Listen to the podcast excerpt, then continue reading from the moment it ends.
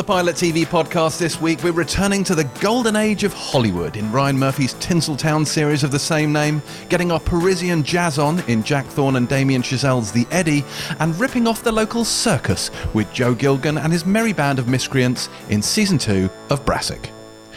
I'm James Dyer, and welcome to the Pilot TV podcast, a show that has become so obsessively invested in Connell and Marianne's relationship over the past week that we can barely think about anything else. That Jamie A, what a dick. Joining me, as ever, are my two co hosts. First up, a man who has his own IMDb page with no less than 50 separate entries, one of which is an officially sanctioned acting role in Annually Retentive, where he played someone called Boyd Hilton, uh, while 49 are actually credited for playing himself in the likes of Ooh, You Are Awful, TV we used to love, The Barbara Windsor Story, and Most Annoying People 2010. Let's not forget, of course, 2003's 100 Greatest Sexy Moments. Unfortunately, his breakout performance as Pant Stacker in the Gavin and Stacey Christmas special went uncredited. Uh, he's a household name in television and has at no point been a historian and fellow of Trinity College like his namesake. It's the second most famous Boyd Hilton. Hello, Boyd. Wow. You've done a lot of very sudden research. Thank you. What was the uh, single greatest sexy moment of 2003? Do you remember? No, it's all it's all a blur to be honest. But you'll be pleased to remember. know that Yeah, I've added to my um, I am this morning, this very morning, I did a um, a new Talking Heads show for Channel Five about Gavin and Stacey, Yeah. and I did a Zoom Talking Head. They're now doing basically they're still so desperate for content on TV. They're doing the they're still doing these shows, and they're doing all the contributors will be doing it via Zoom, and that's what I did this morning. And do you update your own IMDb page or do they do it for you? What? I'm not Do you have people for this? Fuck no, I don't know. Fuck knows who does it. I mean, I was just curious, like, because like Wikipedia doesn't let you fuck about with your own page. Like, mm. it has to be done by others. And I wonder whether IMDb was managed by the people involved or whether some grand poobah does it. No, I think some Grand Poobah, yeah. Mm. Yeah, Christ knows. Interesting. Interesting. Joining Boyd and myself is an equally famous personage. She is the author of the upcoming autobiography, Coming Undone, a recent creator of A Small Human, and, like Joe Gilgun's Brassic character, has undoubtedly ripped off a circus at some point in her life. It's Terri White. Hello, Terri. Hi, Terri. James Dyer.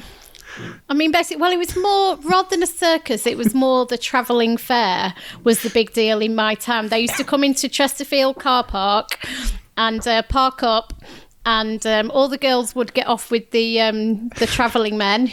Who would spin? Who would spin your waltzers faster if you screamed that a hysterically? euphemism? No, that's not euphemism. okay. That's because I didn't partake in such a thing, but other girls did. Um, and I think I've told you this before. They used to have Danger Night, which was the first night the fair was active after they'd set it up, and all the prices were fifty percent off. All the rides were half price. Because they were testing them out, and it used to be called Danger Night. And I've asked loads of Southern people if this was a thing down south, and apparently it wasn't. No! Well, because they're not sure if they've assembled it properly and you could go flying off into the atmosphere. That's kind of the. Uh, Presumably, they, Danger Night, fifty percent off. Take your life in your hands. Off you go.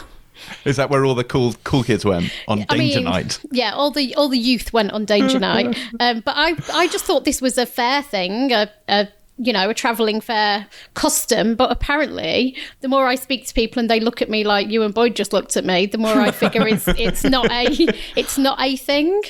Well, the only fair that I used to go to was Pinner Fair. It was where I, I grew up in Pinner, and the, the the fair would come to Pinner once a year. And the only thing I would ever do there is play on the arcade. So I would go there and I would I would play Street Fighter Two and stuff like that in the arcades. We do like car washing. Me and my friends would do car washing around the local area in the days leading up to Pinner Fair. So we had some cash to take down, and then we go and blow it all on the arcades. That's Live very sweet. Yeah, I have that's a bit of a fear of fairs. I don't. I don't like them at all. I find them really creepy and what horrible. like Austin Powers, small hands, smell like yeah, cabbage. and just you know, the Elephant Man reminds me of the Elephant Man, all the freaks and all that. You know, I just, just I don't, don't like think them. fairs are like that these days, it's not Boyd. It's like Yeah,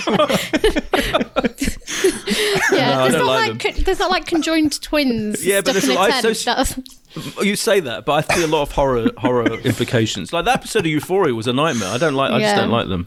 Hmm. so you particularly enjoyed that series of American Horror Story then.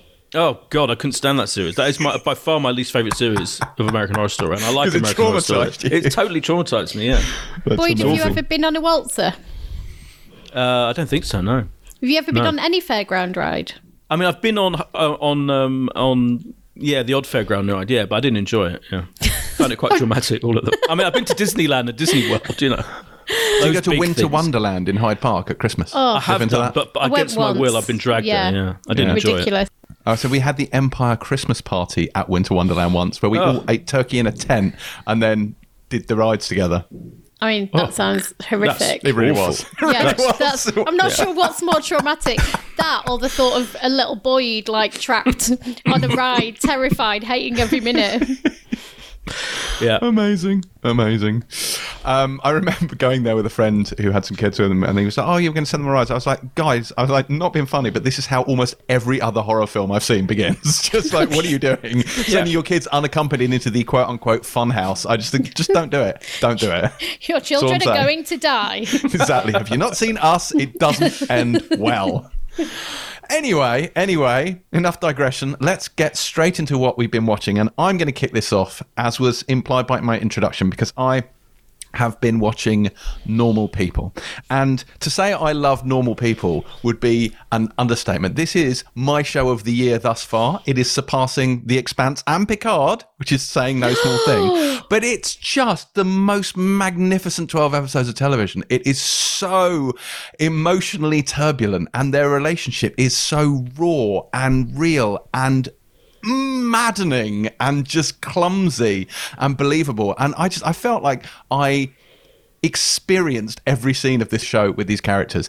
And God, I went through the ringer. I was a fucking wreck when I finished the final episode of that. An absolute wreck. It just destroyed me. And I think those performances, uh, both of them, were just beyond good. Just so, so good. And I don't know how much of it is down to it. Like I said, I haven't read the book, though I very much now want to how much it is down to how Sally Rooney drew those characters, but they are so layered and they are so real. Like they almost feel more real than actual people. Like it's quite extraordinary. Hmm. And the layers of emotional baggage that each of them carry, and the fact that you know, and there's lots of conversation on Twitter when I was talking about this. People say, "Oh God, no, these these two self-destructive people." I was like, "No, no, no. It's that they've both."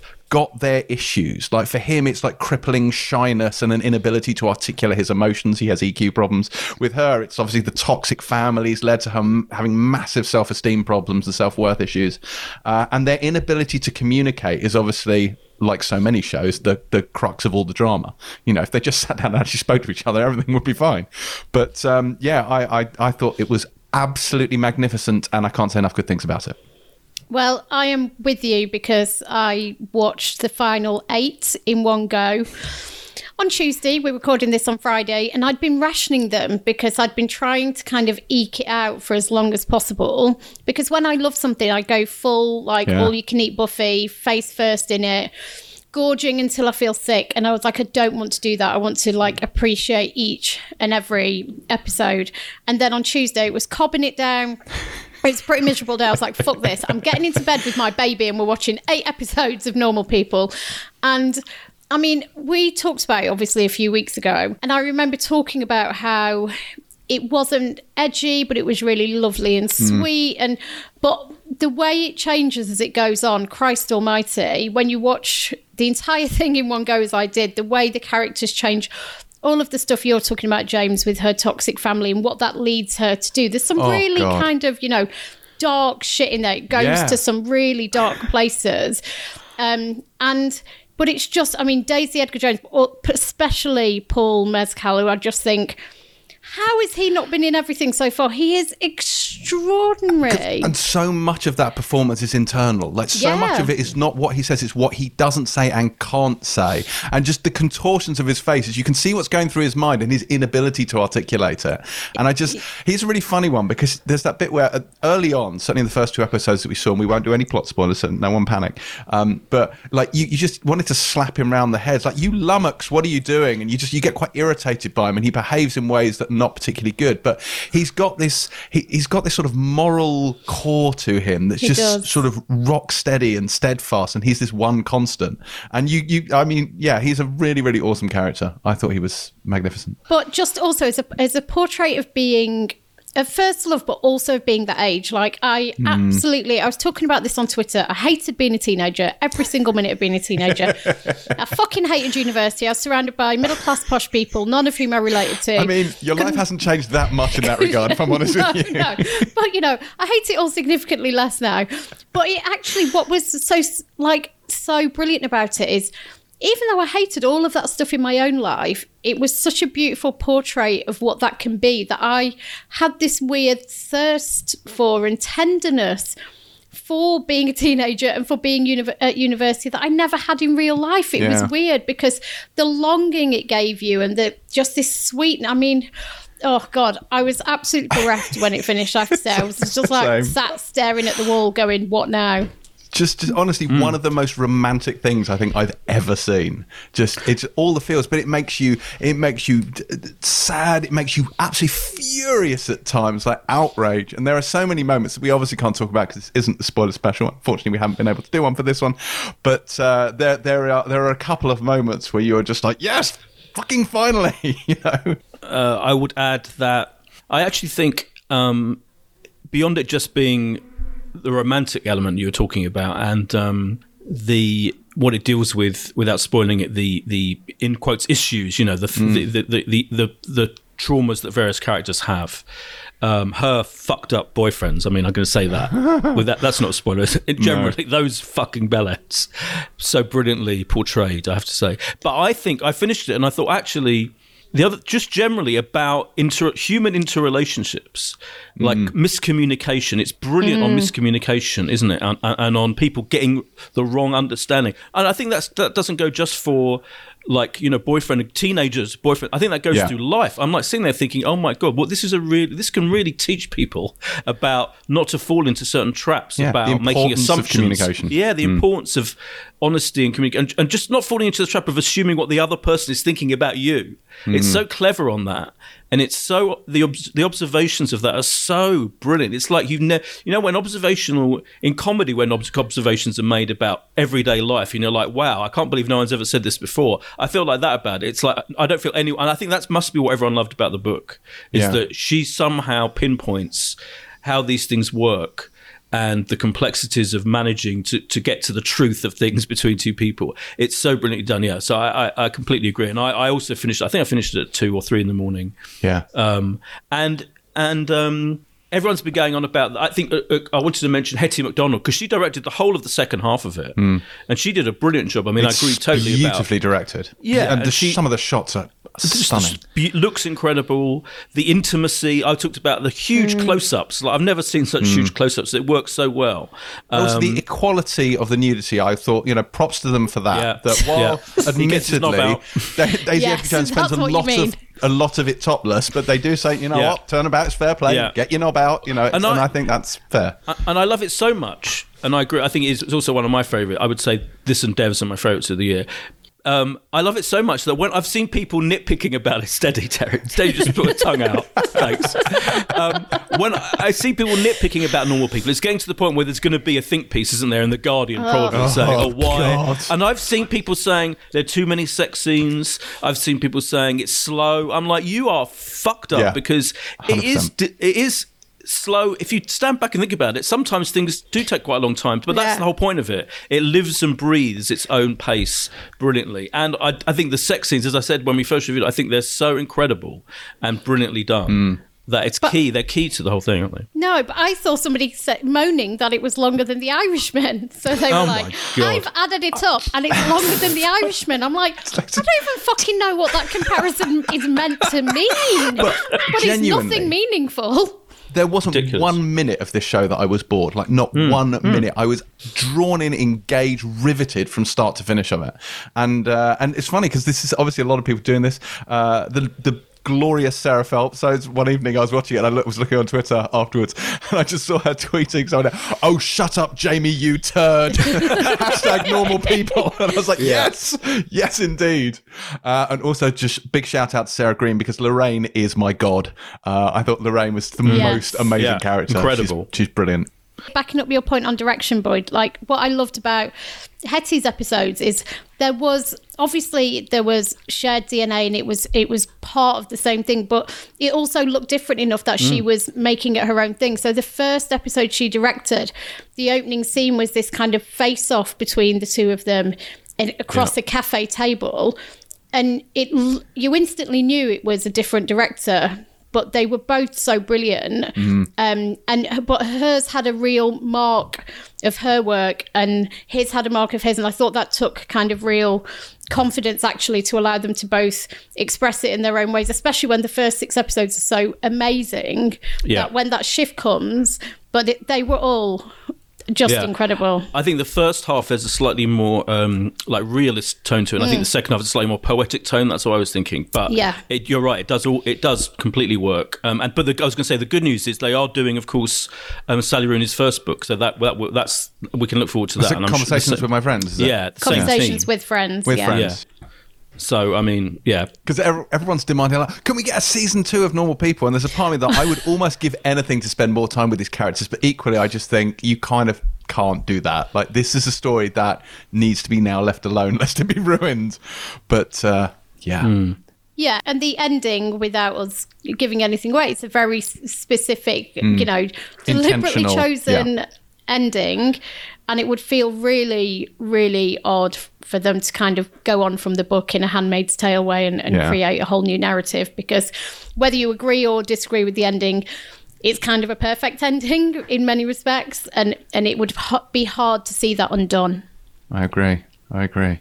yeah. Normal People available now on iPlayer um, or Hulu in the States. So, what else have you guys been watching? Season three of Line of Duty. So this Terri's is this, rewatch. Now we've finished my Battlestar Galactica. Now this is Terri's line of duty rewatch. this is this is uh, this is my Battlestar Galactica. I watched so I'm watching a season a week at the moment, which shows you how much time I have on my hands in the middle of the night. Um, and this is the Daniel Mays season, um, dealing with historic child abuse and the kind of wider um, criminal outfit that I've been looming over it since season one. Oh my god, it's so good! And every time I start a new season, I'm like. I'm not sure about this. I really think the last season was better. And then I'm drawn in within about 13 seconds. So season four starts tomorrow, guys. Yeah. Woo. And sooner or later you'll More get to the point week. when there is a UCO inside the OCG. oh, love that show so much. Um, Boyd, what have you been rewatching, perhaps? Um, no, I don't rewatch. Um, but uh, I, I finished Blood. So Blood, which which we took, we reviewed last week, and I, I think I just to reiterate how great it was. I think um, uh, Sophie Petzal just did a brilliant job um, with that because it just twisted and turned, and it wasn't even. Sometimes it was just like a relationship drama, you know, like um, like you you know, and and the thriller element would would kind of fade into the back, and then it'd be come back in again. But it just had an incredibly um, resiliently compelling under under under undercurrent of thriller. But loads and loads of brilliant stuff on top of that just about the interrelationships with this unbelievably fucked up family. Um, and everyone in it just absolutely brilliant. You know everyone perfectly cast. So i thought it, i thought i thought that was fantastic. Um, uh, and loved finishing that. And i just want to mention really Schitt's creek which um, I've met, I think I've mentioned it before, and it's, it's season six, which is the last season, arrives on Netflix. Um, I think in about a week's time, and um, all five seasons are there at the moment. And um, it's a show that when I first started watching it, I was like, I'm not sure. I don't think it's that funny. I don't think it's that great. It's um, created by David Levy and his dad Eugene Levy, and it's got Catherine O'Hara in it, and it's got that kind of quality of those um, Christopher Guest films. You know, all the great Christopher Guest films. It's got it's that's the tone, but slightly camper in a way, and slightly more um, sitcom-y. And but the more you watch it, the funnier it gets. The more you love the characters. I'm now deep into. It. I'm like in uh, in up to season three, and I'm really loving it. And it's a br- and it's perfect. It to kind of take your mind off any misery you've got. It's so kind of there's just something. Her, Brilliantly uplifting about it. It's great. Shit's now, Creek. am I right Netflix. in saying that this is one of those comedies that took a while to get good? Yeah, Because I, would watched say- the pilot yeah. of this and Yeah. immediately was like, no. Yeah. I would say you could even skip season one, start season two, because season Ah, two is, uh, is, a, is a lot better, I think. Okay. Yeah. Parks and Recreation syndrome. I get it. Yeah, a bit. Yeah, Yeah. definitely. And it gets better and better and better as it goes on. Okay. Well, that is what we've been watching. Time now for a listener question. And this week's question comes from Adam Avery, who asks If this current situation lasted for a whole year and you could only keep three shows on each streaming platform, what would they be? Now, obviously, this is kind of like what are each of your three favorite shows on the various streaming platforms. But the way I've interpreted this is they have to be things that are ongoing. They can't be old things. Now, that's just the way I've Oh. interpreted you. Your mileage may vary, but that, that was my take on this. Also, yeah, you just decided bollocks. that. You didn't tell us that before. Well, I don't know. It just felt like if you're keeping three shows on each streaming platform, it just feels like you know it should be current stuff rather than what they've got. Because with Netflix, it's a little bit unpredictable. Is it Netflix this month? Is it Netflix last year when they had the rights to you know Friends? So No. I anyway, who Well, wants to go I've stuck first? to. I've stuck to. I my interpretation was. I thought I can. I just do my. uh, My interpretation was kind of like I've stuck to roughly things that premiered on these each of these platforms Okay, rather than okay. old stuff. So I've that's that's my kind of general justification. So I, my and mine are incredibly predictable. I haven't really thought that, but I just was honestly these are genuinely my answers to the question. So Apple TV Plus, it's got to be Servant. M Night Shyamalan's series, which I loved, and I actually I did rewatch a few of those just to remind me how brilliant it was, and it's fucking awesome. It's so meticulously directed. The atmosphere Mm. is so brilliant in it that it, it, it- so all of these repay reviewing for me. Um, the morning show, which we all loved and got better and better and better, and I can't wait for the second season of that. Um, and trying, which we reviewed last week, and I finished because I hadn't watched the final episode. The final episode is is is wonderful of trying with uh, Rafe Spall uh, that we reviewed last week. Amazon Prime, I've gone for Transparent, which I think was their best thing for a long, long time. Um, and it, I hated the fun, the finale, the stupid feature length finale they did, the musical, which I thought was a terrible disgrace. But up until that point, all the rest of the series was really good. I know it's a bit weird watching it because the main star, um, you know, uh, was part of the Me Too um, investigation, and um, you know, it all became very dodgy and unpleasant. But the show itself was really, really good. An exploration of a trans woman who's, you know, an, a, a, a senior citizen who discovers that element to them, or you know, is, is suddenly lets that element come out. And it's and it's also a study of a kind of Californian kooky Jewish family as well. There's a whole thing about when they go to Israel, etc. That was a brilliant series. Um, and I've gone for Homecoming, which I loved, which season two arrives soon, and I loved that with Julia Roberts. I thought that was brilliantly directed. It was like a Brian De Palma tribute series, um, which is perfect for me. And Mr. Robot, which I've got to go back to, um, which all four seasons are on Amazon. And I think that's one of the best shows that we haven't really done much. Paid much attention to on this particular podcast, so I'm going to watch that. That's their And own Netflix- fault because they didn't show us the final season in time for us to Yeah. review it. exactly. Oh yeah, it's totally their fault. and finally, Netflix, Better Call Saul, which we talked about last week. Afterlife, just about winning over sex education. Because I, I think Afterlife I can watch again and again and again for t- for the rest of the time. And of course, the OA. The OA. What more needs to be said? Oh yes. I ah. could rewatch the OA every few months for the rest of the time. And somewhere Happily. in the multiverse, a Boyd Hilton is. Yeah. Terri, how about yours? Okay, so I slightly changed the rules myself after Course you shouting at you because I decided I don't want anything from Amazon Prime and I'm going to substitute Amazon Prime for the BBC iPlayer because Amazing. I have watched more things on BBC iPlayer in the last two months than I have pretty much in my entire life. I've rinsed my license fee about 10 times over. But we'll start with Apple TV Plus, which I've only chosen two for, by the way, because I think only two are worthy of actually watching over and over again, which are Servant and The Morning Show, um, which obviously are also what Boyd chose. Netflix, I've just gone full rogue and gone anything on Netflix. It doesn't matter where it originated from or where it premiered. So Afterlife, um, Gavin and Stacey, which is now all on Netflix, and One of Us, which is a um, documentary feature film about um, a, Hasidic Jew community and a woman who leaves that community and what happens to her, her fight for her children. It's kind of a companion piece in some respects to um, Orthodox, unorthodox, sorry. And then um, on BBC iPlayer, you won't be surprised to hear that it's Line of Duty because I need to keep watching it for the rest of time. Normal People because of what we've just spoken about, um, but then also Killing Eve because I watched the third episode of Killing Eve. I'm not watching it. We get access to previews. I'm trying not to watch it like that. I'm trying to watch it episodically, um, like it's being intended to be we talked about how we were quite disappointed by the first couple of episodes, and I felt really disappointed. The third episode for me is a real kind of return to form. Not completely, but it had so much more of the kind of um, set pieces and the writing and the surprises that we'd come to expect from it. So I'm kind of back into Killing Eve now, and I'm excited for episode four this Sunday. Um, so those are my three from my player, and thank you, none from Amazon. Wow. Poor Amazon. See, now I feel, oh, I almost want to redo everything because for some reason, when we discussed this, I thought, well, okay, if you can only keep three shows on an ongoing basis, in my head, I just thought, oh, well, so this is going to be new stuff. Because otherwise, I'd be like, well, so then it's going to just be Sky slash Now TV so that I can have Game of Thrones and The Wire and all of that great HBO stuff. um, so, no, my interpretation of this is shows that are ongoing and new seasons and new episodes of which are coming. So, nothing that has ended fell into mine. So, I enjoy your your deeply pragmatic approach to this massively yeah. hypothetical, not real yeah. world question. yeah, well, I've taken it very specific seriously. reinterpretation, yeah. by the way. So for Netflix, for me, it was Sex Education.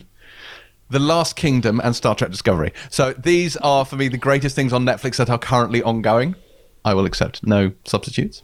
Uh, okay. On Amazon, and I had loads on Amazon. In fact, I struggled to condense it to three on Amazon. Terri White. Um, mm-hmm. For me, Amazon, obviously, at number one. The Expanse oh. and and and also Picard. So the Expanse and Picard are up there for number one. So the Expanse, Picard, and then I had to pick between the boys and Bosch, and I struggled with that, and ultimately went with Bosch.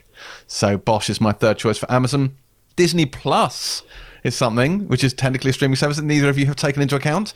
Um, but they only have The Mandalorian. So really, you know. Wait a minute, wait a minute. But the question was specifically about the, the other well, streaming just, services. I think there were more exemplars, weren't they? I don't think it was being well, restrictive. streaming service no fucking bad if you wanted also, to. Who says exemplars? More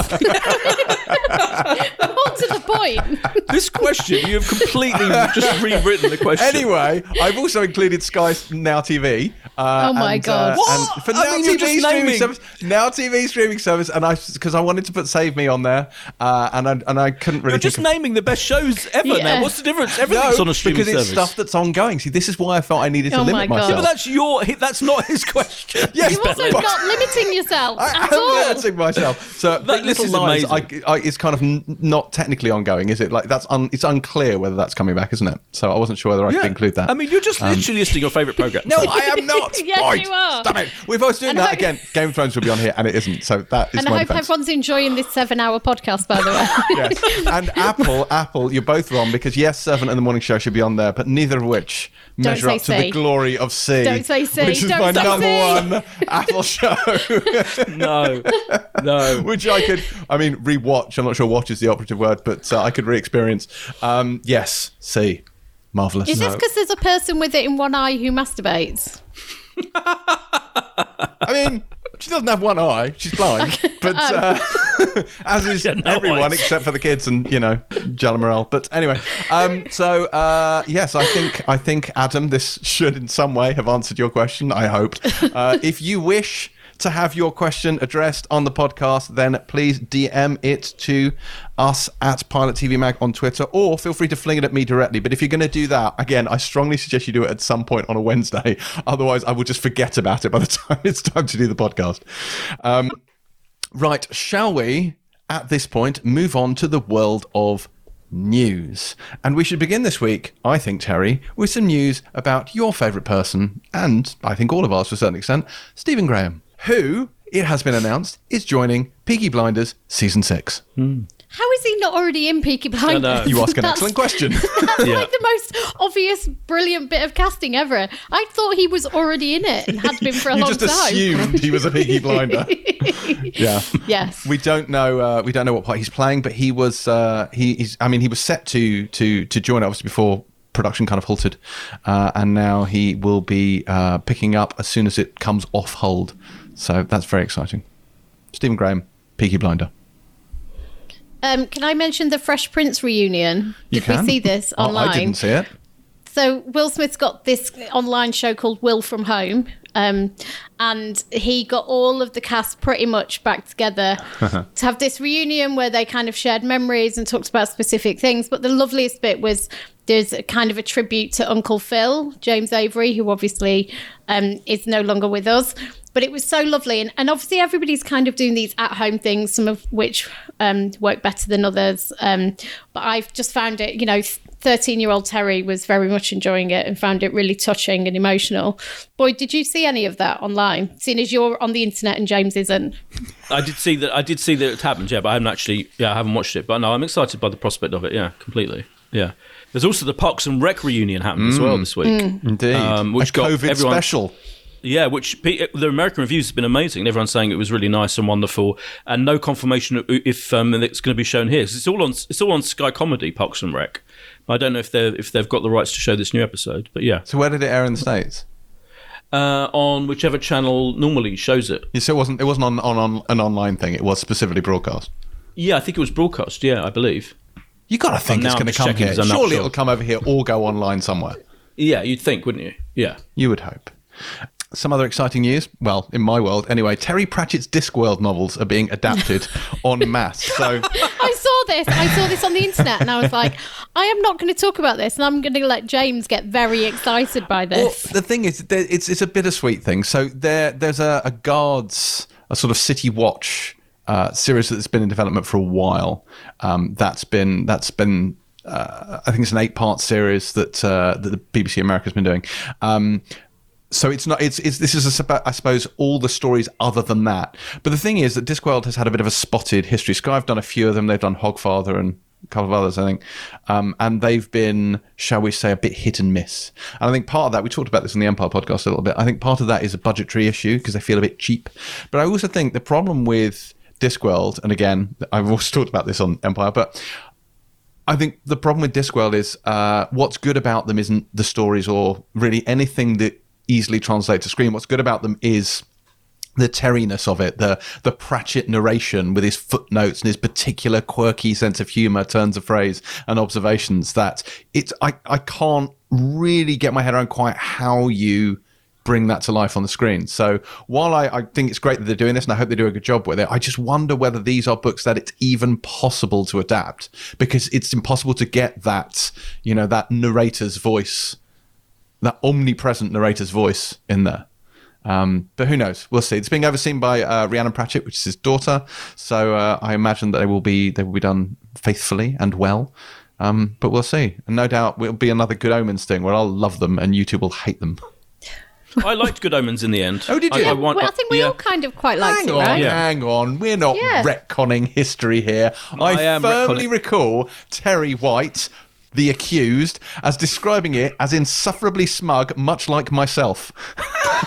thereby, thereby explaining in your brain why I liked it. I don't. I don't remember saying that, but it sounds entirely like something I'd say.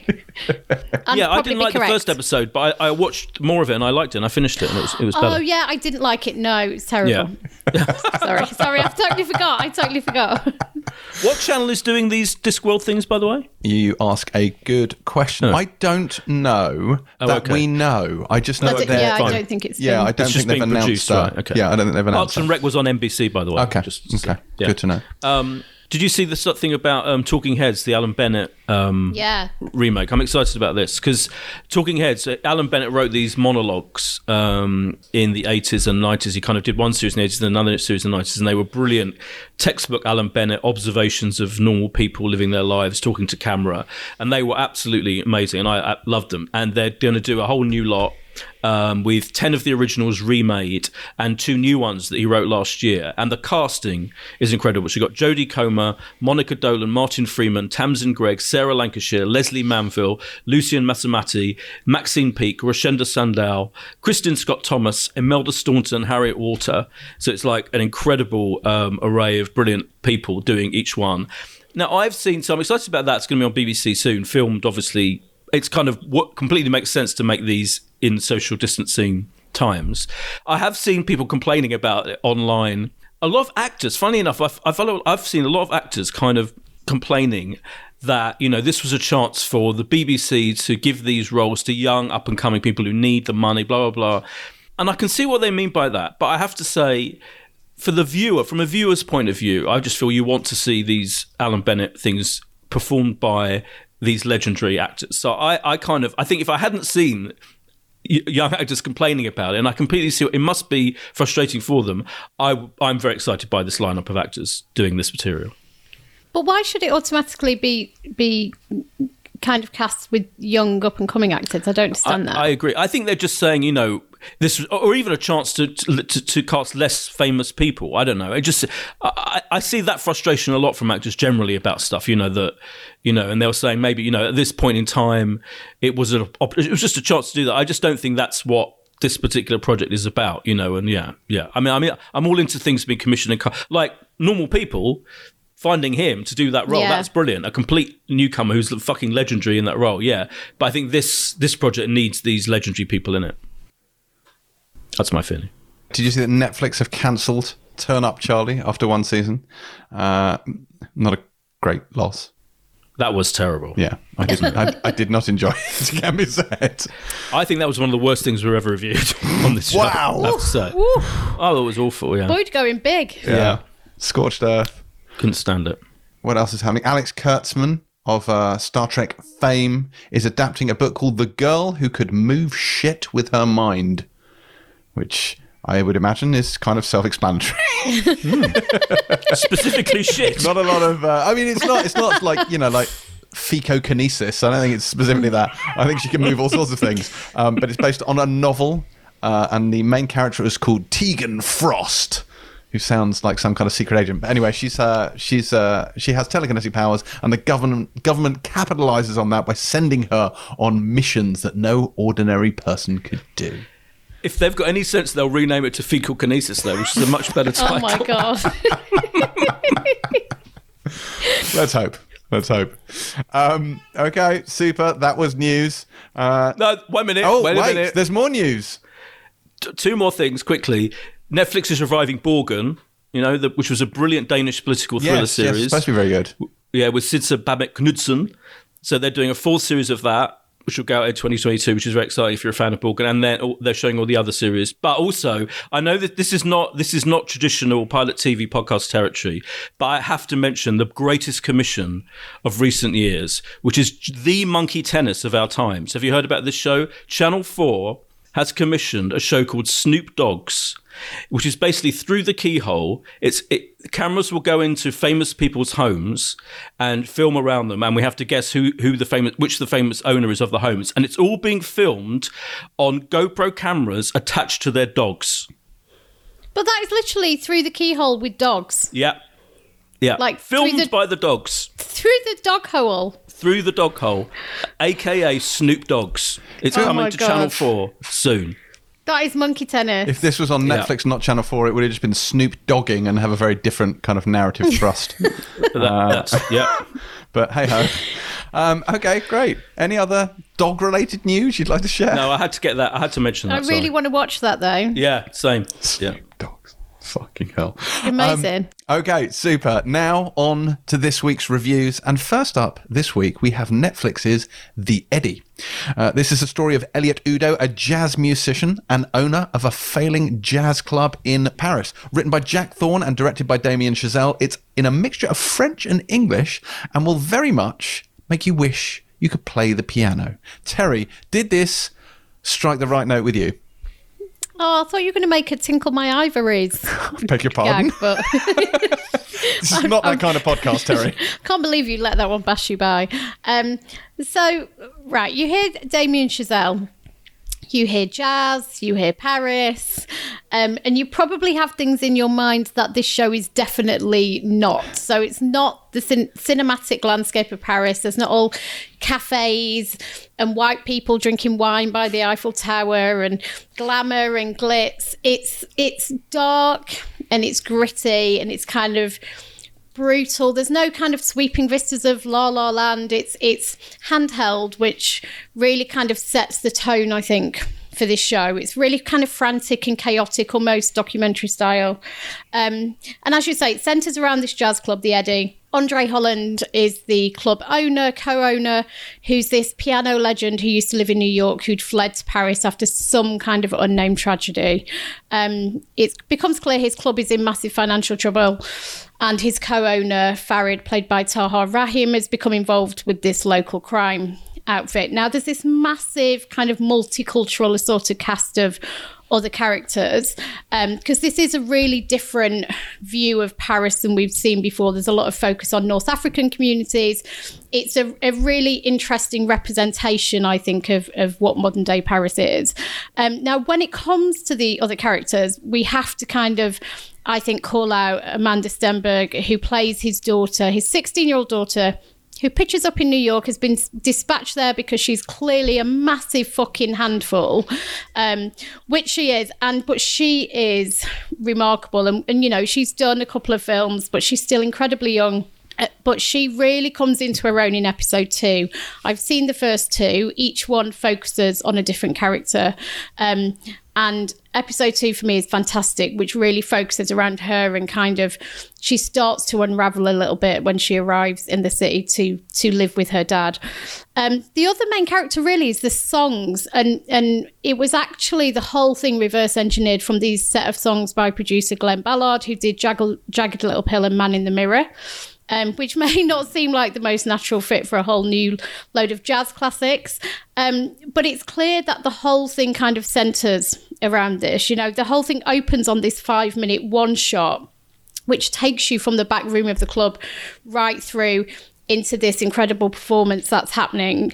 Um, and sometimes, I suppose, my one criticism of it would be sometimes it feels like some of the storytelling is coming second to some of these incredible musical set pieces, which are great, but there is a huge focus on them.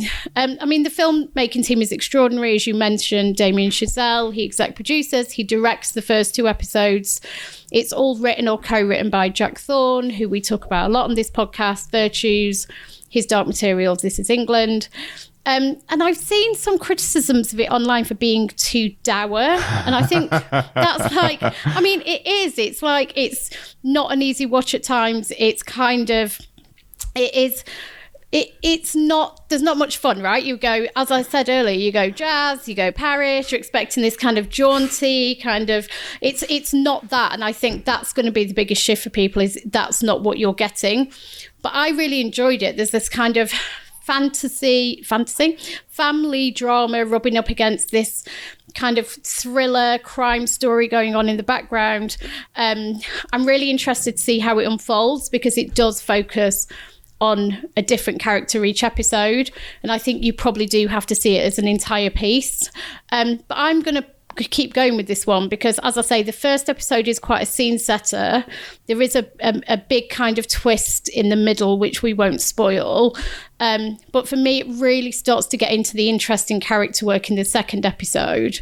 Um, and I'm really looking forward to seeing what the rest of them bring afterwards. Mm, it's not a lull fest. I'll certainly, I'll certainly no, give you that. not a lull fest. I, what I particularly enjoy about this is because it's not, uh, because in English and French, it has compulsory subtitles on the screen, but they're essentially hard of hearing subtitles. So you have wonderful subtitles like mid tempo funky rhythm will come up. And you're like, oh, thank you. Thank you for that very specific bit of subtitling. Um, and so the, the, ones to accompany the music, I find are, are just they're beautifully, beautifully specific. Yeah, but it, this is not what I thought it would be at all. No. And uh, it took me by surprise. I, I, enjoyed it a lot more. I found it a lot more compelling than I thought I would. Um, it's really well written. It's really well acted. Andre Holland is great in this, and um, and I found myself being drawn into this world. But also, I should the music is amazing, and just when you see him sort of tinkering around on the piano, know, obviously it helps if you like jazz, but absolutely beautiful. And there's just there are just scenes, a couple of them, where he's just noodling around with the keyboard, and then someone will do a bit of vocals, someone will whip out a trumpet, and it's a bit like this is great. Um, you can understand how people might want to spend their days just like jazzing out on this. Um, so yeah, it felt, and it was, uh, it was exactly exactly what you said. It's just, it, it's not the Paris that we're used to seeing on screen. It was a kind of grubby back alley Paris, uh, and it wasn't uh, it wasn't glitzy or glamorous or or beautiful. But yeah, I, I, I enjoyed this. I enjoyed this a lot. Well, I um, I had a weird experience with this because I watched um, the first episode quite a long time ago um, for for Pilot TV magazine purposes, and I couldn't. I actually found it quite difficult to to get along with it. I mean, I am not a jazz person. I have to say, I fucking hate jazz. Right? I get, I get out. we may have hit upon the problem here, Boyd. yeah. So, so I was like, oh, okay, I'm going to give it a go. There is a lot of jazz in it. Um, so this is Boyd's note as not enough dubstep. That's yeah. I mean, and the scenes where jazz. a lot of jazz, a hell of a lot of jazz. Um, and I was like, oh, I'm not sure if I'm gonna, but I because I love Jack Thorne. I like, you know, James is obviously a huge talent, etc., etc. Great cast. I thought I've got to carry on. Then I watched the second episode much more recently, and the second episode is is fantastic. I thought, and because because of her, the, the teenage daughter Amandla Stenberg is fantastic, and it's and and there are moments of levity more. I think in that second episode when she meets this young guy who's brilliant as well. This really likable um, guy who who who, who um, delivers sandwiches to offices. Um, and I thought that was great because we have a sandwich person coming around. Oh no, he sells um he sells um brownies in our office when we used to have an office Yeah, to go the to. brownie man. and he reminded me of him. I thought it was really quite well observed little thing that you know what is the kind of person who, who's decided to deliver deliver their own food to offices. Anyway, I thought episode two was fantastic, and so now I'm in and. Even, and, and there are scenes like there's a scene in the second episode where they're doing a bit of jazz and he gets frustrated and they all start arguing about the jazz and I'm like, mm, I'm still don't necessarily. That's just not for me. But I really like the characters. I really like, and the way it's done, the, the realism of it, the authenticity of it is incredible, isn't it? It's, it's like handheld, 16 Yeah. millimeter, and of course, um, Damien Chazelle's first film, the drumming one, what was that called? Um, Whiplash. Whiplash, thank you. It's more like that, isn't it? Like if people forget because La La Land is such a big thing, which I didn't really like La La Land either. this is more Whiplash than La La Land, and I think Whiplash was a great film, and that it's got that authenticity, and it feels like it's immersed in this world, and it feels completely real, and yet you know the drama of it is obviously brilliantly, brilliantly written by Jack Thorne. So yeah, I'm I'm, I'm in despite my jazz hatred. Disparaging La La Land is a capital offence in Terriland. Just be aware I of that. Know. Oh, I can't What the it. fuck, Boyd? Sorry, Got no soul, Sorry. Boyd. La La Land is great. I have. I just didn't like that thing. All right, fair enough. One from the oh. heart. You know, Francis Ford Coppola's One from the Heart. That's the film that La La Land, without wanting to be a twat, is trying to be. Oh, I much prefer that. City of stars, are they shining there for you? Oh, it felt like I was How there does for a that second. not fill your heart? Yes, the way you sing it, it's extraordinary.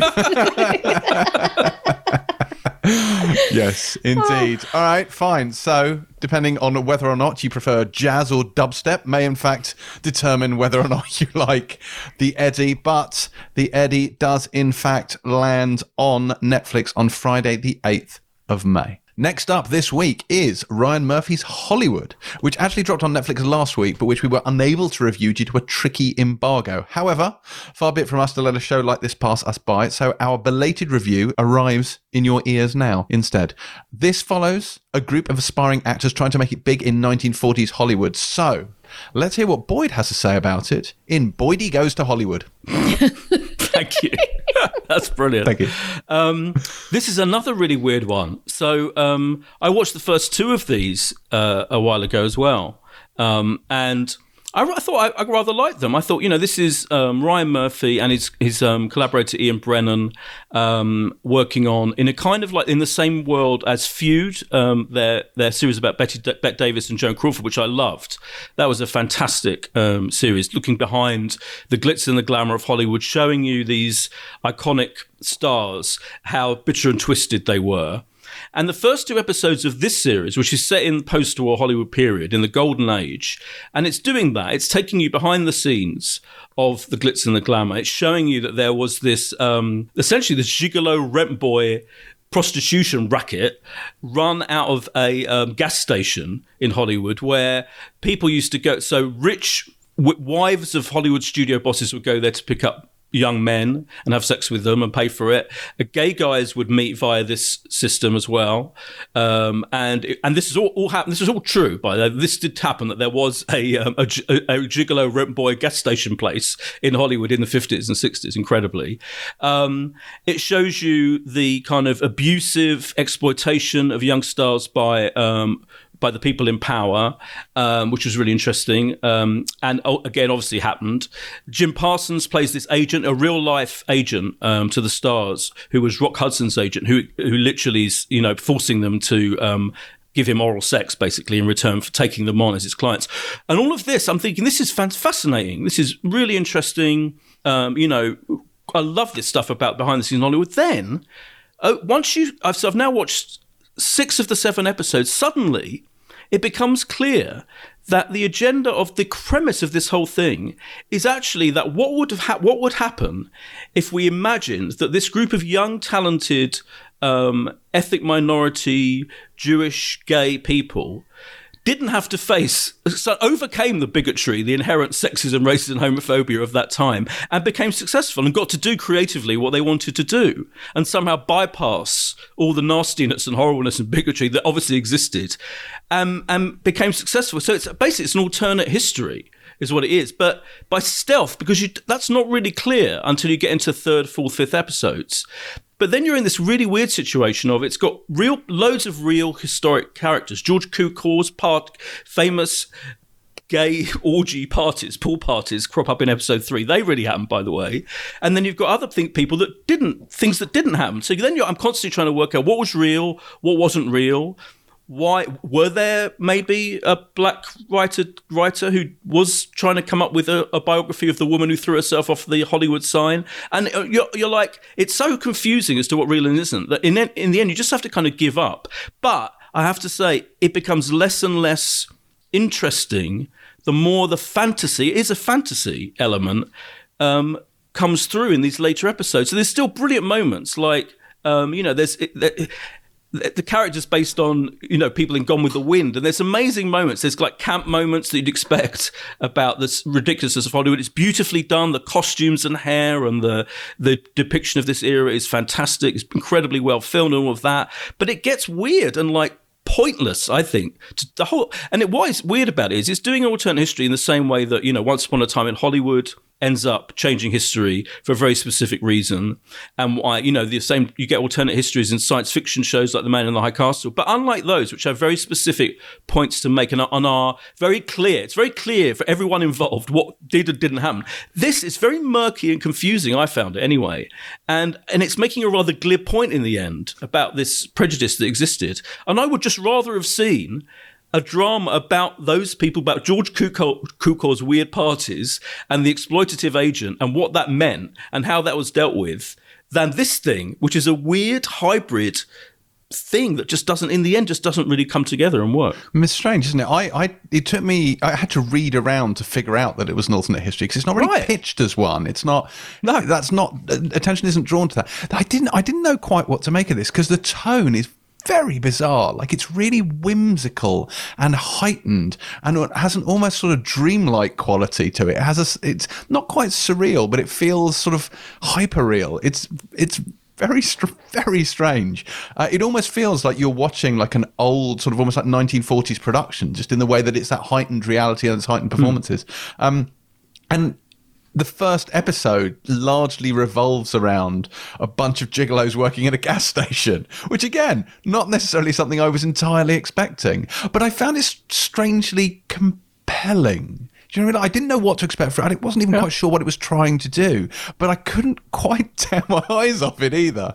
Um, it's a really, really strange one. It is bizarre. I agree. I, I, I'm carrying on watching, and I will finish it. Seven episodes, but I just find it frustrating, and I, and I, and I kind of I don't want to be those critics who kind of tell creative people what they should have done with something. Do you know what I mean? That is an almost an intrinsically stupid thing to do. Who am I to tell Ryan Murphy that he's fucked this up and he should have just, you know, done what he did with you? But I do feel that way. I'm sorry. I just feel and I feel like someone at some point should have just gone, yeah, but why don't you just show us this drama about all these real life people and what really they were like and what really happened? Because that's int- that's fascinating. I just didn't need the the alternate history element of it. But isn't that isn't that kind of the essence of the problem? with creators doing things like Netflix, for example, where there's a lot of talk given about how the likes of Netflix and Amazon Prime, they don't interfere in the way that traditional networks have interfered. But this struck me as something where somebody from a network could have given some really good notes and said, yeah. "Oh, maybe this this premise doesn't really work, or this bit doesn't." I mean, I the problem I had was I really enjoyed Feud as well, but that was because that had kind of edge and bite and something to say. And even in the first two episodes, where it's kind of meant to be sketching out this structural inequality, you know, this kind of dark underbelly of what really went on in Hollywood, it it kind of was done in such a whimsical way, as as James said about the tone that you don't really feel like, even though it's it's patently unfair, you don't feel like anyone's getting harmed by mm. it. You know, the gigolos are kind of are, are, running around like the guy who and he goes and sleeps with a woman for the first time. He's married. He's got you know a baby on the way. And he's like, oh yeah, she was super kind. She was really nice. And there's no sense of there being, mm.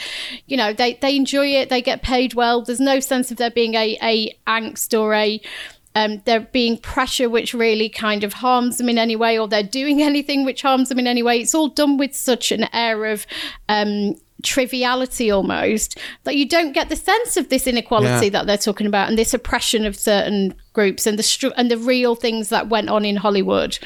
Um, which I th- just made it really odd for me those first two episodes. You know what really weirdly it brought to mind to me? You know that scene in Natural Born Killers where you see it's the Juliette Lewis being a- abused by her father scene and it's shot as a sitcom with like a laugh track. And again, it's taking something really seedy and sort of slightly unpleasant and presenting it with levity so that the actual impact of it is, is lessened deliberately. Mm. And with this, I had the same sort of thing. You, you talk about, you know, the inequality. There's a, there's a scene in a sex cinema, which you would have thought could have seemed a little bit seedy and, and especially, you know, I won't go into the details of how he gets in there, but, you know, there's a lot going on there, but actually it's really peppy, it's really upbeat, everyone's in a super good mood. Like it's it's, Yeah. it's almost it's almost a bit like La La Land, where you expect at some point one of them to just burst into a choreographed piece of music and start tap dancing across the screen.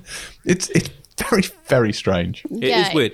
Uh, it is yeah, weird. I, I agree with exa- everything you said. You're right. It is weirdly um, light. It's got a light thing going on, which I think it has to have almost because when the when these young things, these these talented young things, who obviously would never have actually made it in real Hollywood, start becoming successful and their dreams are becoming true. That is lovely and light and and and so then when the dark things happen, actually there are some scenes with particularly with Jim Parsons' character. The really he is horrible. He is a nasty piece of work.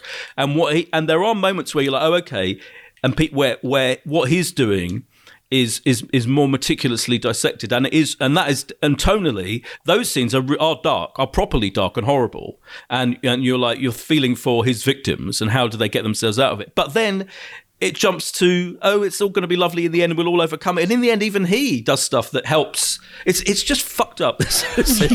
And yeah I'm enjoying it. I, I so it's I'm confused by my, you know by my reaction to it because I mean I'll definitely finish watching it. Because it's got certain moments that are so great. There's a scene with Tallulah Bankhead and Hattie McDaniel. Hattie McDaniel won the Oscar for Gone with the Wind, mm. which I won't spoil in like episode four. I think is that's hilarious. It's brilliant. It's like just seeing that again. I go back to just give us more of that, not this whole other thing going on. But it almost can't decide if it's a drama or if it's a satire or if it's No. and and it flips between the two. And I can't decide what it would be better as because when you've got like Dylan McDermott and Patti LuPone who fully commit to these Mm. kind of outlandish OTT roles as essentially a pimp and a wife of a studio boss, that they kind of really resonate. But for Yeah. example, David Corenswet plays Jack Costello, who's this kind of wannabe leading man who's kind of beautiful and full of charisma, but he's a complete blank. And then I'm like, hmm. is he meant to be blank? Is that deliberate? Because Hollywood enjoys young men who are blank pages. But as viewers, I wanted more of a backstory. Like, make me care Yeah. about these characters, even if essentially you're commenting on kind of how disposable everyone is in Hollywood or how superficial the entire thing is. If that is what you're doing, I still need a backstory to buy into that. But I think the the point really was that I wasn't sure what I was meant to be getting from it or what that was meant to be saying or what the overall point was of any of it really because it all felt so muddled and confused. And I mm. don't think everything has to have a message, but I think your intentions have to be clear and what people are meant to get from it there has to be clear to a certain extent Yeah, and you're right. They all the main characters are blanks. I think all of them, all of the young, the core group mm. who come together to make this film. Basically, there's like four, they're all uninteresting.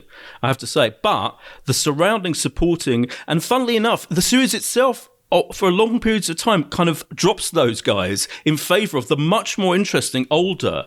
So there's like at one point, Mira Sorvino, who has a very famous history with um, with um, Harvey Weinstein, has a brilliant scene with two older women who have ended up in positions of power almost accidentally. And that scene, I was like, this is fucking great. And you'll see it if you carry on watching it. And it, and like, it almost like the series itself loses interest in those boring, blank young characters like like Jack, the, the main guy, you're right, and just realizes that it's much more interesting that the texture of the real people, the real Hollywood legends, is much much more interesting than these other people. It's so it's such a weird viewing experience. Well, make of that what you will, but that is Hollywood and it is available on Netflix now.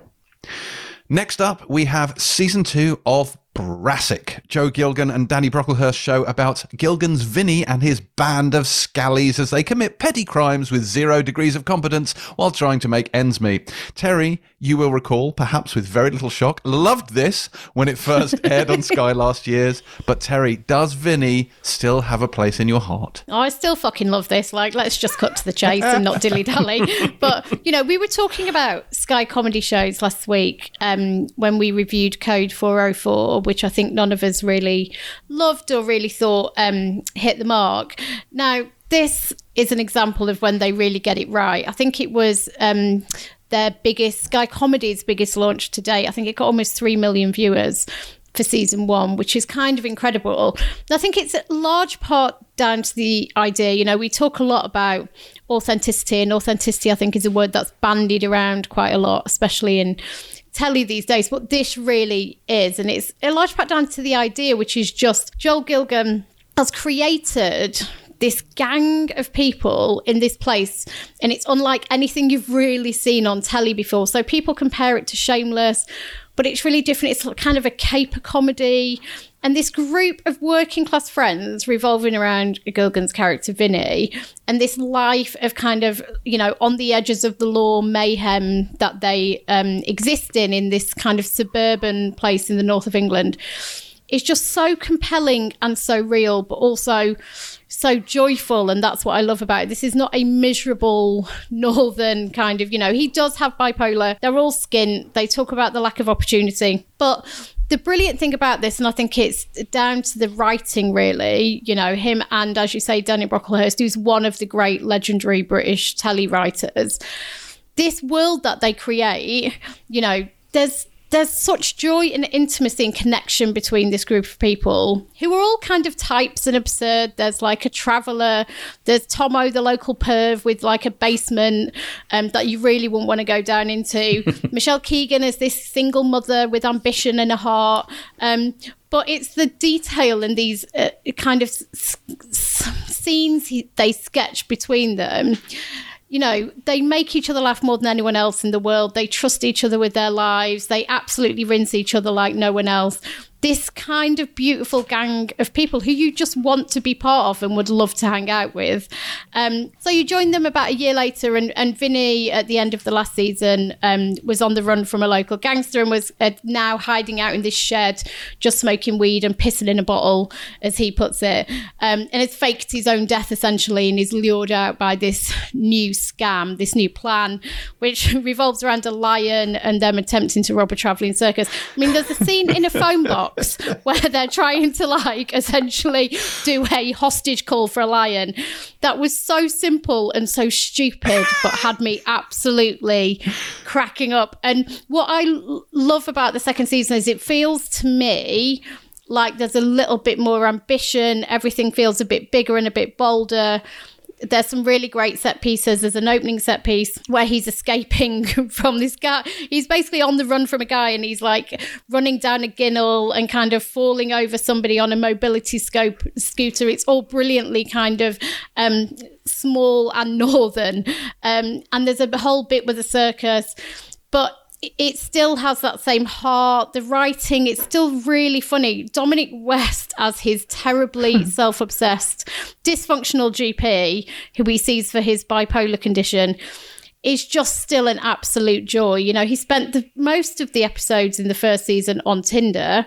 And he spent most of this first episode doing an impression of an emotional support dog, which was one of the funniest things I've seen in ages. I mean, I I watched the first episode and I am I am fully back in. I think it's got the heart, the pathos, the brilliant writing, and all the chemistry of the first season. Yes, I absolutely love it as well. I think it's just the t- it's just the mood of of Brassic um, it remind you. You said it's a, it is a caper, isn't it? It's an out and out, and every episode is a is a caper on you know with the long running characters finding new ways, new ridiculous schemes and scams and escapades. It reminds me of like you know yeah like Steven Soderbergh is brilliant at doing these, isn't he? Like you know the Ocean's films with like incredible characters doing capers, um, and Logan Lucky, which was like more working class characters doing coming up with a ridiculous caper. It's got that.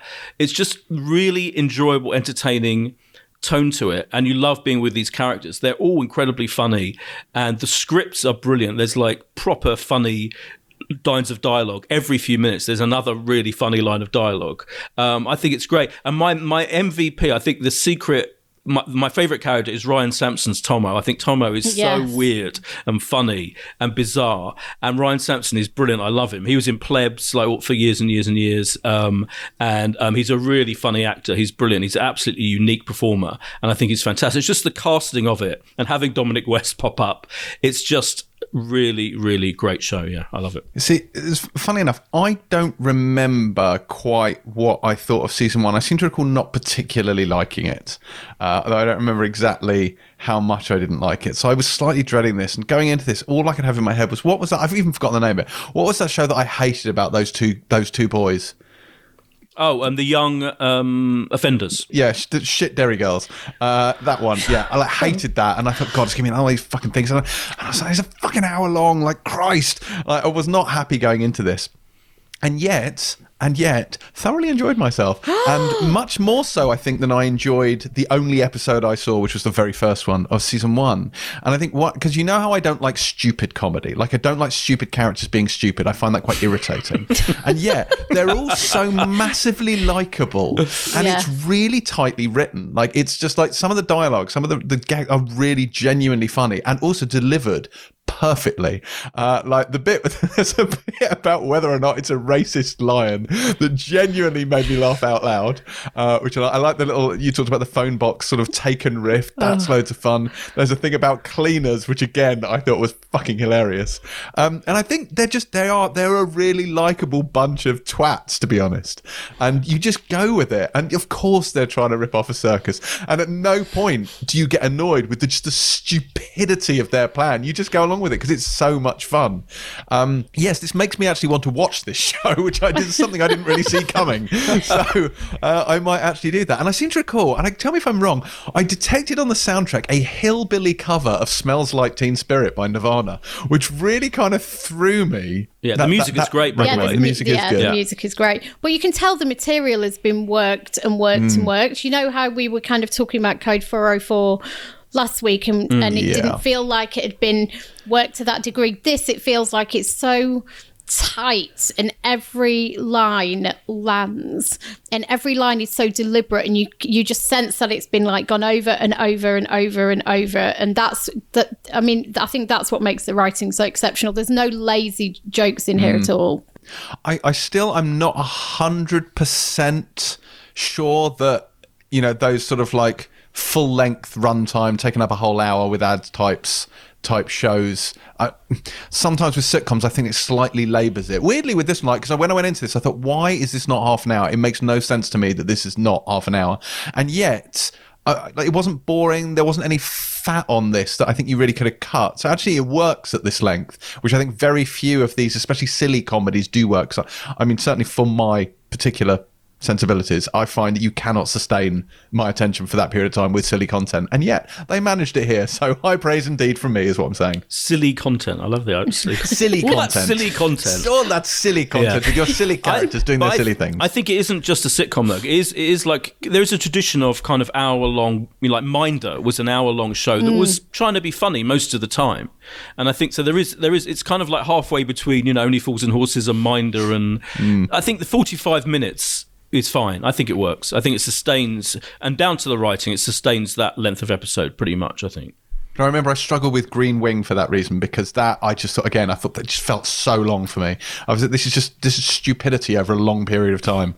Twenty minutes, sure, but once you're hitting fifty, I'm like no. But yeah, this this this works. Brassic Sky One Thursday, May the seventh at ten p.m. Boyd, would you like to run us through the also outs? Yeah, um, I want to mention particularly the A team, um, which is uh, The A word, surely. sorry, the A. the A team, which in a surprise comeback, B.A. Hannibal, Brilliant. Face, and Murdoch. amazing, amazing. I want to mention the A Word, which is coming back for its third series, and I think it took a while. This is the show written by um, Peter Bowker, who did that um, war drama last year that we really liked, World on Fire. Um, This is his show about um, a young autistic boy. He's now ten, played by Max Vento, and it's about his parents, played by Morven Christie Lee Ingleby, and it's kind of about bringing him up and, the, and what you know the, the issues surrounding that, and um, uh, that her dad, played by Christopher Eccleston, is like he's a kind of very uh, kind of blundering, um, forthright, kind of disdainful, very funny character. It's um, it's a really underrated, I think, slightly undervalued show. I mean, it's got it's got a big fan base, but I think probably the BBC nearly axed it after two series. Thankfully, it's back. I think probably largely for word of mouth, kind of um, people clamoring for their beating up for there to be another series. It's full of brilliantly drawn characters. In a way, actually, tonally, it's not 100% dissimilar from Brassic because it is working class people who are funny and likable and real, and to use that fucking word, authentic. Um, and it's got um, and it's really, really well written by Peter Bowker. Again, it's really finely honed. The dialogue is finely honed. Christopher, and Christopher Eccleston is fucking amazing in it. It's I think it's his best role you know, I don't know for, for, a long for a long time, and he's brilliant. So I really like uh, the A Word, and it's on Tuesday, I believe, BBC One at nine o'clock, and I think they're putting the whole series out, all six episodes, in a box set as well. It is indeed on May the fifth. Yeah. Yeah, the new season of Rick and Morty drops on E4 on Thursday at 10 p.m. Obviously, I loathe that show, so cannot recommend it, but lots and lots of people love it. And then on the same night, that's going to double bill with Harley Quinn, which is Yeah, the, the animated animated show. Mm. animated show, which has got good reviews in America. Yeah, which starts at 10:30. Yeah. Uh, Outlander, having been on Amazon, turns up on More 4 on Thursday as well at 9 p.m. So lots going on on Thursday. Yeah. That's about it, isn't it? Uh, oh, and there's these isolation stories actually, which will be interesting on ITV starting on Monday. These are 15 minute um, films about the social distancing lockdown situation, written by Jeff Pope, um, who's like the you know the master of the real life crime drama, etc. He wrote Philomena, and um, there's Sheridan Smith in it, Robert Glenister, David Threlfall. They're going to be, really, and they're on prime time ITV, just 15 minute shorts. I think they'll be really interesting. Um, and Dead to Me season two it starts on Netflix on Friday, which a lot of people really love. Dead to Me. I've never never really got into it, but there you go. Do we have a pick of the week? Um, Brassic. Yeah, Brassic. Yes, we have consensus. Who'd have thought? Who'd have thought a unanimous vote for Brassic? Uh, so, yes, do watch that one.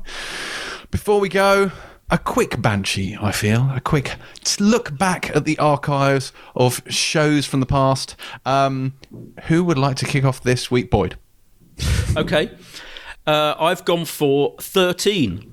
Which is the drama that first brought Jodie Comer, first brought Jodie Comer to the world of television, um, Did famously. I banshee this? Did you? It's not. I checked the um, the thing file. It wasn't on there. Spreadsheet It was on The spreadsheet. Oh no, Yeah. I, I did. Um, I did it as uh, what we were watching this week because I found Oh, it on did you? iPlayer. yeah. Oh, sorry. C- continue. Okay. No, continue. Continue. Okay. Um, yeah, thirteen. Jodie, the thing that brought Jodie Comer to the sword. I think um, uh, Terri mentioned it ages ago as a thing you've been watching, but I'm banishing it because it's been a long time, and it's on BBC iPlayer along with load. They put loads of box sets of really good shows on iPlayer, so all the episodes are on there. And it was an absolutely brilliant, written by Marnie Dickens, and it was all about she played um, a 26 year old who'd been imprisoned in a cellar for 13 years, um, and she and and she comes out the first episode she's she's rescued. And then it's all about what happened who was the captor how does a family deal with it who what happened to the person she was in love with. Her sister doesn't necessarily think it's her and wants her to take a blood test and all of that all the complications of what that would mean of the situation where you're held captive for all that that length of time in this horrendous traumatic situation. It was honestly it was a fantastically well written and acted and directed series and it's all on iPlayer 13 I've never seen that. I would quite like to. Watch I would it. Quite like to. You won't regret it. Okay. Good, good, good. 13 then from Boyd. Terri, what number do you have? Well, I'm going to irritate you by um, bansheeing a one-off feature-length documentary. Whoa. I know. Hang on, hang on, hang on. Rule breaker. I smell a film. No, it's not a film. It's a definite TV documentary. Um, it's called Rain in My Heart. Um, Boyd will remember this. It was a 2006 documentary um, by Paul Watson, who was a documentary maker who essentially was credited with inventing the fly on the wall documentary. He did something called The Family in 1974. The Fishing Party in 1984, which was seen as kind of the, the very first examples of not reality television, but a documentary telling a very real story, a private story in a very real way. So, Rain in My Heart, and I think it was actually chosen by Louis Theroux. He did a curated series on, on BBC and on iPlayer at one point, and he chose this as one of his documentaries. So it follows um, four alcoholics over the course of a year. They're all they all live in the same place in North Kent, and it kind of follows their personal struggles. Um, they're in and out of hospital, their relationships with their families, but also it kind of talks as much, I suppose, about these personal tragedies as it does about public health policy um, and those kind of things. Massively affecting documentary. It is a TV documentary. It's not a film, James Dyer. Um, so if you haven't seen it, it has been surfaced on iPlayer. Um, and it should be in the documentary section, and it is well worth your time. I think it's 90 minutes or 104 minutes. Or it's long. It's like a long thing. See, I was hoping that you'd have a number one, and then I, I, because I suddenly thought, oh God, what could I do? And then I suddenly thought, because I'd prepared a different one, but I thought maybe I should do six because that's another numbered show to follow on from Boyd's thirteen and do six. Do you ever see and six? then I ruined it. you ruined it, yeah. But I hadn't planned to do six. What but was I- six? Remind me what six was. Six was uh, it was a it was about SEAL Team Six. Had Walton Goggins in it. It was about Oh, Navy yeah. SEALs. I think Yeah. Olivia Munn joined him for the second season. It ran for two seasons. Bear in mind, I haven't. This isn't my banshee, so I'm just kind of winging this. Um, Um, as I recall, this is the first ones. These were directed by Lesli Linka Glatter, who famously from from Homeland. Um, I, I enjoyed this. I, I only watched the first season. I didn't watch the second season of this, although it's on my to watch list. Uh, so that's the one that Olivia Munn is in. And there But, was the um, five as well, which was um, the first Harlan This- Coben. The Harlan Coben one. Harlan yeah. Coben one, yeah. See, if we'd coordinated, guys, this could have been really good. So we fucked it up. What But was no. your banshee going to be, James? No, my actual banshee is another one where someone has asked me to banshee it. This is for a request from someone on Twitter, which is Star Wars Clone Wars. No, no, before you say not Star Wars The Clone Wars, Star Wars Clone Wars. Oh so before The Clone Wars, which is the Dave Filoni series, which has been running, which ran with sort of the, uh, it sort of predated Rebels and then Resistance, but is now back on Disney Plus for a final season. So before that came, which is the CGI sort of 3D uh, rendered one, which started with a film, Terri's actively yawning into the microphone. she heard Star Wars and Clone Wars, like, I don't care. Sorry, that was like a weird, like Pavlovian reaction. response. Yeah. no, before all that, so if you cast your minds back to 2003, I want to say, yes, 2003. Cast your mind back to 2003. Genndy Tartakovsky of Samurai Jack fa- uh, fame and indeed uh, Hotel Transylvania uh, did a, a 2D cell shaded animation of Clone Wars that was really different in tone and it was like they were really short. So the first the first two seasons they were just three to five minutes each. The episodes were they were really really short, and then the third season had sort of I think quarter of an hour type length ones. But it introduced Asajj Ventress, which is the, the Sith with the twin lightsabers, and it was really fun. And it, I, I I liked the tone of this more than I liked the Clone Wars. The removal of the definite article distinguishing between the two. Um, but very few people, like loads of people, know of the Clone Wars and watch the Clone Wars. But few people, even in the Empire office, have seen already know about Clone Wars, which is the one that predated it. So if you're a fan of the Clone Wars, I urge you to seek out Clone Wars. 2003. I mean, How many times did you just say Clone Wars? Clone Wars. A lot of Clone? Wars. I'm going to find out. I'm going to find out where it's viewing. Hang on. Uh, but that was definitely an education in Clone Wars versus the Clone Wars. Clone Yeah, Wars. exactly. My- Yeah. I particularly enjoyed the part about the definitive article. yeah. That was my favourite bit. thanks. I do my best. Uh, right. It is streaming. It looks like fucking nowhere. Um, which is amazing. Not even on. Not even on Do you Disney know what? Plus. I don't think it's on Disney Plus. Maybe I'm wrong. Maybe I am wrong. But That's ridiculous. I can find listings for the Clone Wars. I cannot find any listings for Clone Wars, Genndy Tartakovsky's Clone Wars. That said, I'm absolutely certain you can pick it up on DVD. So if you go online, I'm sure you can find it either new or secondhand. So you can pick it up there. It's probably not very much from Computer Exchange if you want to get it there. So yeah, Star Wars, Clone Wars, no the. Right. And on that bombshell, I believe that is it for another episode of the Pilot TV podcast. Since we are all in lockdown with endless time on our hands, it's the perfect opportunity to head over to Apple Podcasts and leave us a five star rating. And while you're at it, why not follow Terri Boyd and myself on Twitter and Instagram at James C. Dyer, at Boyd Hilton, and at Terri underscore White, where you'll find such treasures as images of our youthful selves and Terri's regular Instagram stories calling me a bellend. Uh, the long awaited Picard spoiler special is now up and live on the Empire Spoiler Special account if you're already a subscriber. Uh, and if you're not, then you can sign up at glow.fm slash empire film, uh, where you can hear me and Patrick Stewart breaking down the key moments of that show's first season. We will be back next week with more small screen goodness, but in the meantime, if you haven't already, get thee to iPlayer and watch all 12 episodes of Normal People immediately. And if you manage to go the whole thing without crying, then take that as scientific proof that you're a Cylon. Pilot out.